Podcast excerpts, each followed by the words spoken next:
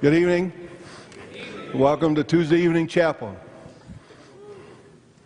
Week two, you still look good. You still look good. That's right. And you still have a 4.0 unless you've gotten some homework back. We are, we are here to hear from the Lord, hear from the one who wants to purify us. So I need for you to uh, stand with me and let's say this, our theme together. Hear my Lord, purify me. Let's say it one more time. Hear my Lord, purify me. Let's pray.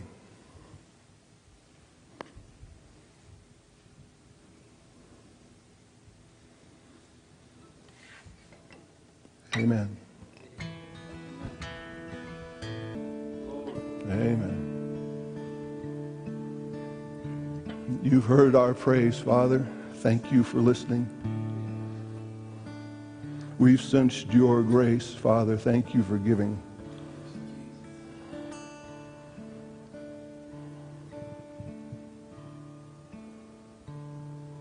And we pray now that the words of our mouths and the meditations of our hearts.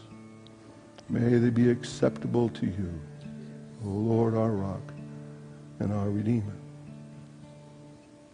For you are holy. Amen. You may be seated.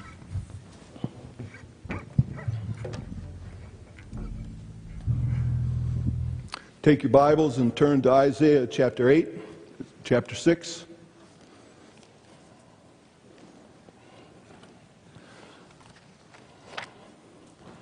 Isaiah chapter 6. We're going to start right with the first verse.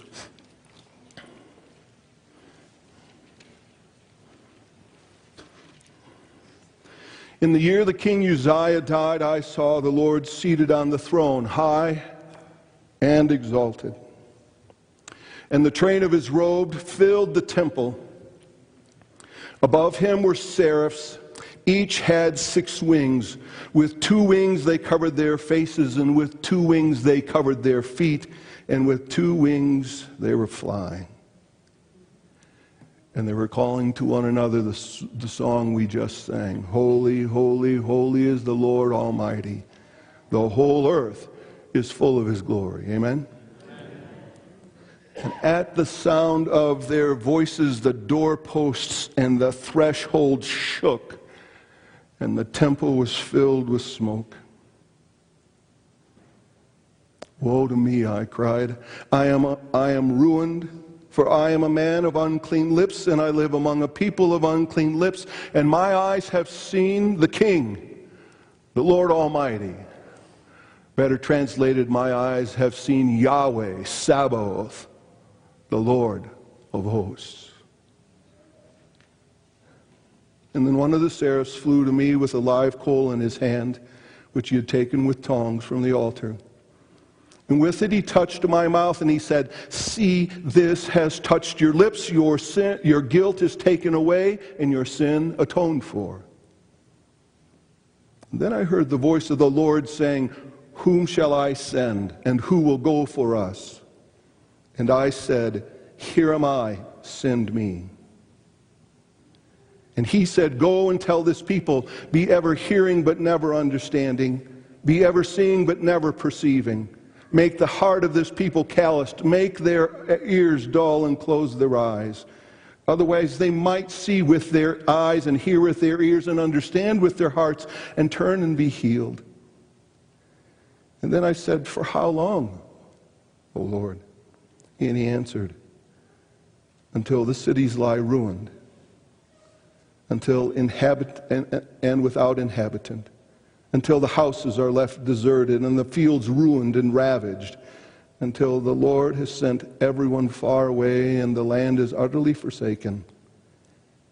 And though a tenth remains in the land, it will again be laid waste. But as the terebinth and oak leave their stumps when they are cut down, so the holy seed will be the stump in the land the word of the Lord. There really aren't enough words to describe everything that happened that day. See, Isaiah was mourning the loss of King Uzziah and had been for a while. Uzziah had been a good king, and then he'd become a proud king, and then he'd become a rebellious king, and finally he, he was a king with leprosy. So Isaiah was grieving for the loss of good King Uzziah, but he was also grieving for the failures of Uzziah and the disease of Uzziah that finally took his life. Isaiah's heart had been heavy for a long, long time. And this vision of the Lord, it, it really came out of nowhere. Uh, Isaiah wasn't looking for it, hadn't planned on it, but it certainly was glorious. The visions and the wonders, the scenes and the sounds, the spectacle and the grandeur just took his breath away. But the vision also made Isaiah uneasy. In fact, the longer he watched, the more the vision prompted a sense of sinfulness and uncleanness. Isaiah became acutely aware of his failures and his shortcomings, of his self righteousness and his flawed humanity, and he wanted to run. He wanted to hide, but there was there, but there he was in the middle of a vision of a smoke-filled temple, in the company of praising and singing flying angels, in the midst of the very presence of the Lord of hosts. There, there wasn't anywhere to go. And before he could stop himself, Isaiah blurted out the words and feelings of guilt and shame that come with being in the presence of a holy God. Woe to me, for I am ruined. For I am a man of unclean lips, and I live among a people of unclean lips, and my eyes have seen the Lord of hosts. Woe to me. What was Isaiah feeling in the moment? Well, take the embarrassment of being caught for doing something wrong and then wrap that up with the sorrow of disappointment that comes when you disappoint someone you love. Add to that the woundedness that comes from a broken heart, and then the sense of nakedness that comes from being fully exposed Combine all that, and you'll begin to get a glimpse of what Isaiah felt when he saw the Lord in the vision that day. What else could he say? I've had it. I'm done. Well, we know the rest of the story, don't we? It's a rhetorical question, but I'd like you to say yes anyway. Yes. We know the rest of the story, don't we? Yes. Okay, thank you. If you've been around the church for any length of time, I hope that you've heard it more than once. And besides, we just finished reading the passage, and I know you were listening. So now is as good a time as any to change the direction of the message. Now is as good a time as any to remind us that even though the narrative here is told from Isaiah's vantage point, he's not the star of the story. He's not. The angels are not. King Uzziah is not. The tribe of Judah is not. The vision with all of its wonder, the imagery with all of its meaning, the calling with all of its promise, and the prophecy with all of its troubles. Everything that happens in this chapter points to the Lord. The passage declares the glory and the majesty of our very holy God and his love for all humanity. See, this is a God who, has chose, who had chosen to reveal himself to a rebellious king and, and a disobedient people. This is a God who intentionally intersected with a soon to be prophet, Isaiah. This is a God who makes it possible for that prophet, a guy just like you and me, to fulfill his calling. He is a God who cares more about the nation of Israel, more about the tribe of Judah than they care about him. And he continues to take steps to bring him to, bring them to himself. He is the Lord. Capital L, capital O, capital R, capital D. Can't do that with a word, but it's Yahweh. He is the Lord seated on his throne, lofty, exalted. He is the God whom the angels praised as holy, holy, holy. He is Yahweh Sabaoth, Lord of hosts. The passage declares the glory and the majesty of our holy God and his love for all humanity. Amen? Amen? So, but why should we care about what the passage says? What does it have to do with us? Well, first, we should care because it tells us that God is holy. And, and we know that he is not just because the angels say so. Amen? Just making sure you're tracking with me. One commentator said when he was describing this passage, he says, Here is the one who is ethically pure, who is absolutely upright, who is utterly true. Ethically pure, absolutely upright, utterly true. We can't even begin to find a comparison to that. The best I could recall is that old Ivory soap commercial that it's 99 and 44 one hundredths percent pure. And it's just soap. The Lord of hosts is ethically pure and absolutely upright and utterly true. And another commentator wrote about this that God reveals his holiness by his decisions and by his actions. We know that he's holy because of the way that he behaves. Throughout the book that bears his name, the prophet Isaiah declares, Thus says the Lord to the tribe of Judah. He takes the first step in all of those prophecies, trying to call those people back to him. He longs for them to listen to his warnings. He longs for them to embrace his promises. He wants them to be a blessed nation so that the world through them could be blessed. God is holy, ethically pure, absolutely upright, utterly true. And we see it in everything he says and he does. Amen? Amen. Now, it should be said here that there isn't some definition of holy that God has to measure up to. There is no cosmic definition in a dictionary someplace that says, holy, here, here's what it looks like. God defines by his character what it means to be holy. God defines by his behavior what it means to be holy. God defines by everything that he says that day, said that day to the prophet Isaiah, what it means to be holy. There is no external measurement. Everything and everyone who even thinks about being holy has to be compared to him. We also know from this passage that God wants this, that this holy God wants all of us to be holy. Did you know that? that that holy God, this holy God wants all of us to be holy. Everyone. Everybody in the room. Everybody that's not in the room. Everybody that we know. And all the rest of the people that we know don't know. He wants all of them to be holy. Now, I think it's probably easy, easy for us to, to think about the folks that we don't know and that he wants them to be holy. But I want you to think about your neighbor or the person that cut you off on the way down Academy this evening,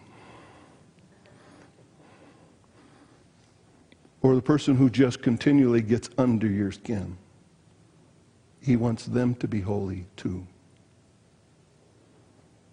But probably most difficultly is he wants everyone here to be holy. No exceptions. No one's disqualified. There isn't anything that we've done that changes his mind. He wants us to be holy. From the time of the fall through the end of the age, it is God's intention that every human being become whole and holy.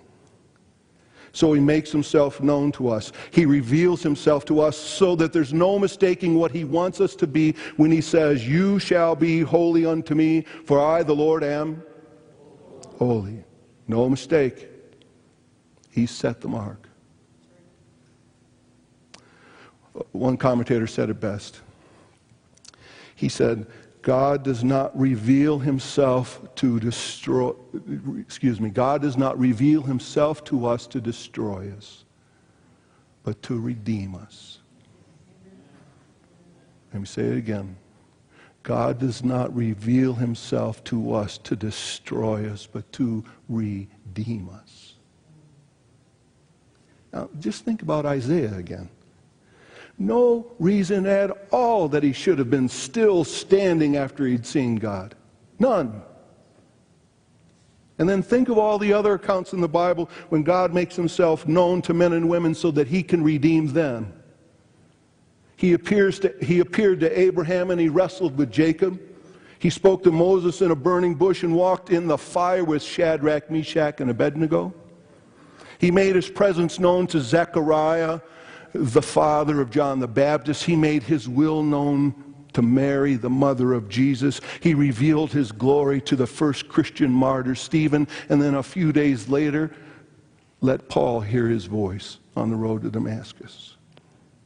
And ultimately, ultimately, he revealed himself through his Son to us, and the Word became flesh and dwelt among us. And we have seen his glory, glory as the only begotten from the Father, full of grace and truth. God does not reveal himself to us to destroy us, but to redeem us. And then finally, Finally, this passage tells us that this holy God who wants all of us to be holy will do what it takes to purify us. He'll do what it takes to purify us. See, in Isaiah's case, it's a hot coal off the altar. I don't know if it's ever happened again, but I know it happened here. For all of humanity, it was a cross and a resurrection. For the early church and for, the, and for those of us on the other side of that resurrection, it was the day and days of Pentecost. God will do what it takes to purify us. I heard this put another way this past Sunday. The text for my pastor's message came from Paul's closing words to, to the church in Thessalonica. May God Himself, the God of peace, sanctify you through and through May your whole spirit, soul, and body be kept blameless at the coming of our Lord Jesus Christ. The one who calls you is faithful, and he will he will do it. The holy God who wants all of us to be holy will do what it takes to purify us. So what do we do now? I mean, what do we do with what we know? Our understandings of God are wide and varied. Some of us in this room have known Him or known about Him for a long, long time. And while we are aware that we're just getting started, we've come to learn many things about God, and they are a wonder. And there's some other folks in this room who have only recently gotten acquainted with God. You know that He's changed his life, your life. You know that He's turned your life right side up and you know a little bit about him, but you know, on the one thing you do know is that you want to know him more. Amen? But even though our understandings of God may vary, there is one thing that all of us know for sure. However little or however much we know of God, we know we're not like him. We know that there are miles between who he is and who we are. One writer put it this way In the presence of God, degrees of sin become irrelevant. It is the holiness of God which reveals our true condition, not our comparison with anybody else.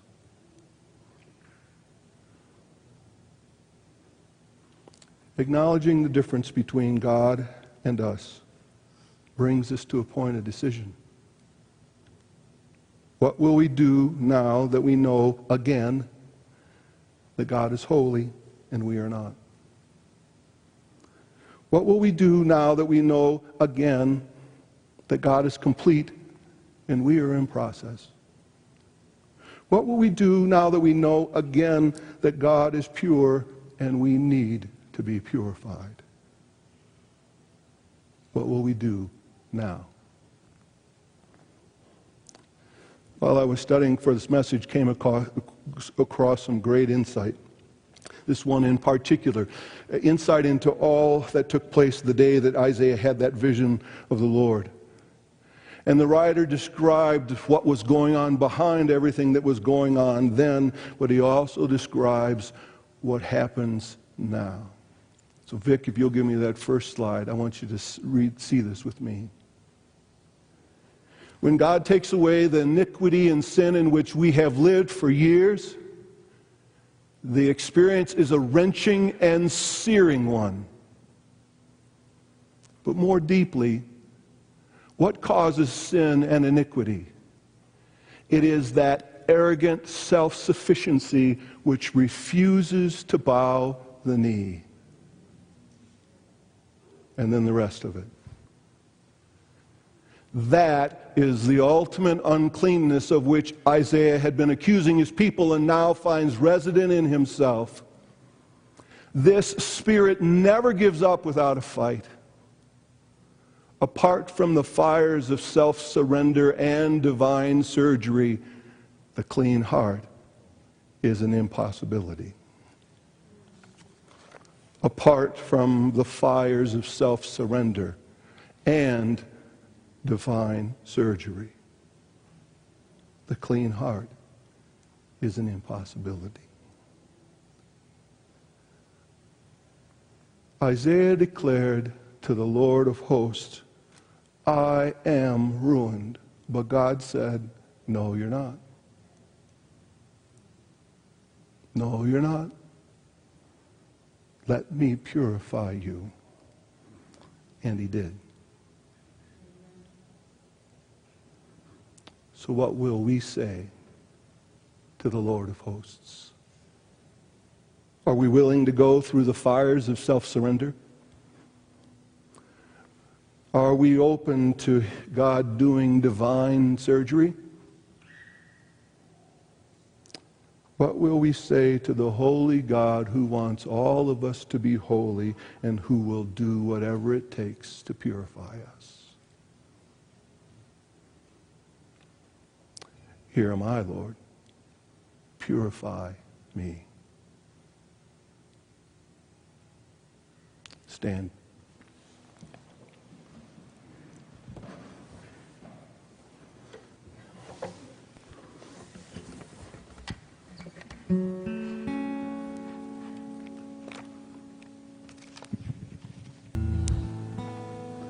We are your people.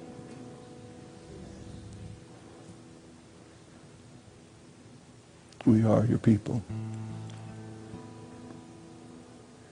And we say to you in new ways, purify us. Purify us. Purify us.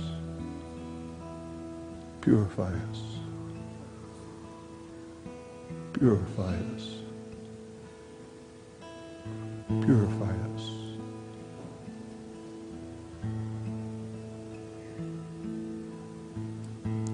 We pray it in the name of the God who is a holy God and who will do whatever it takes to purify us. Amen. We're dismissed.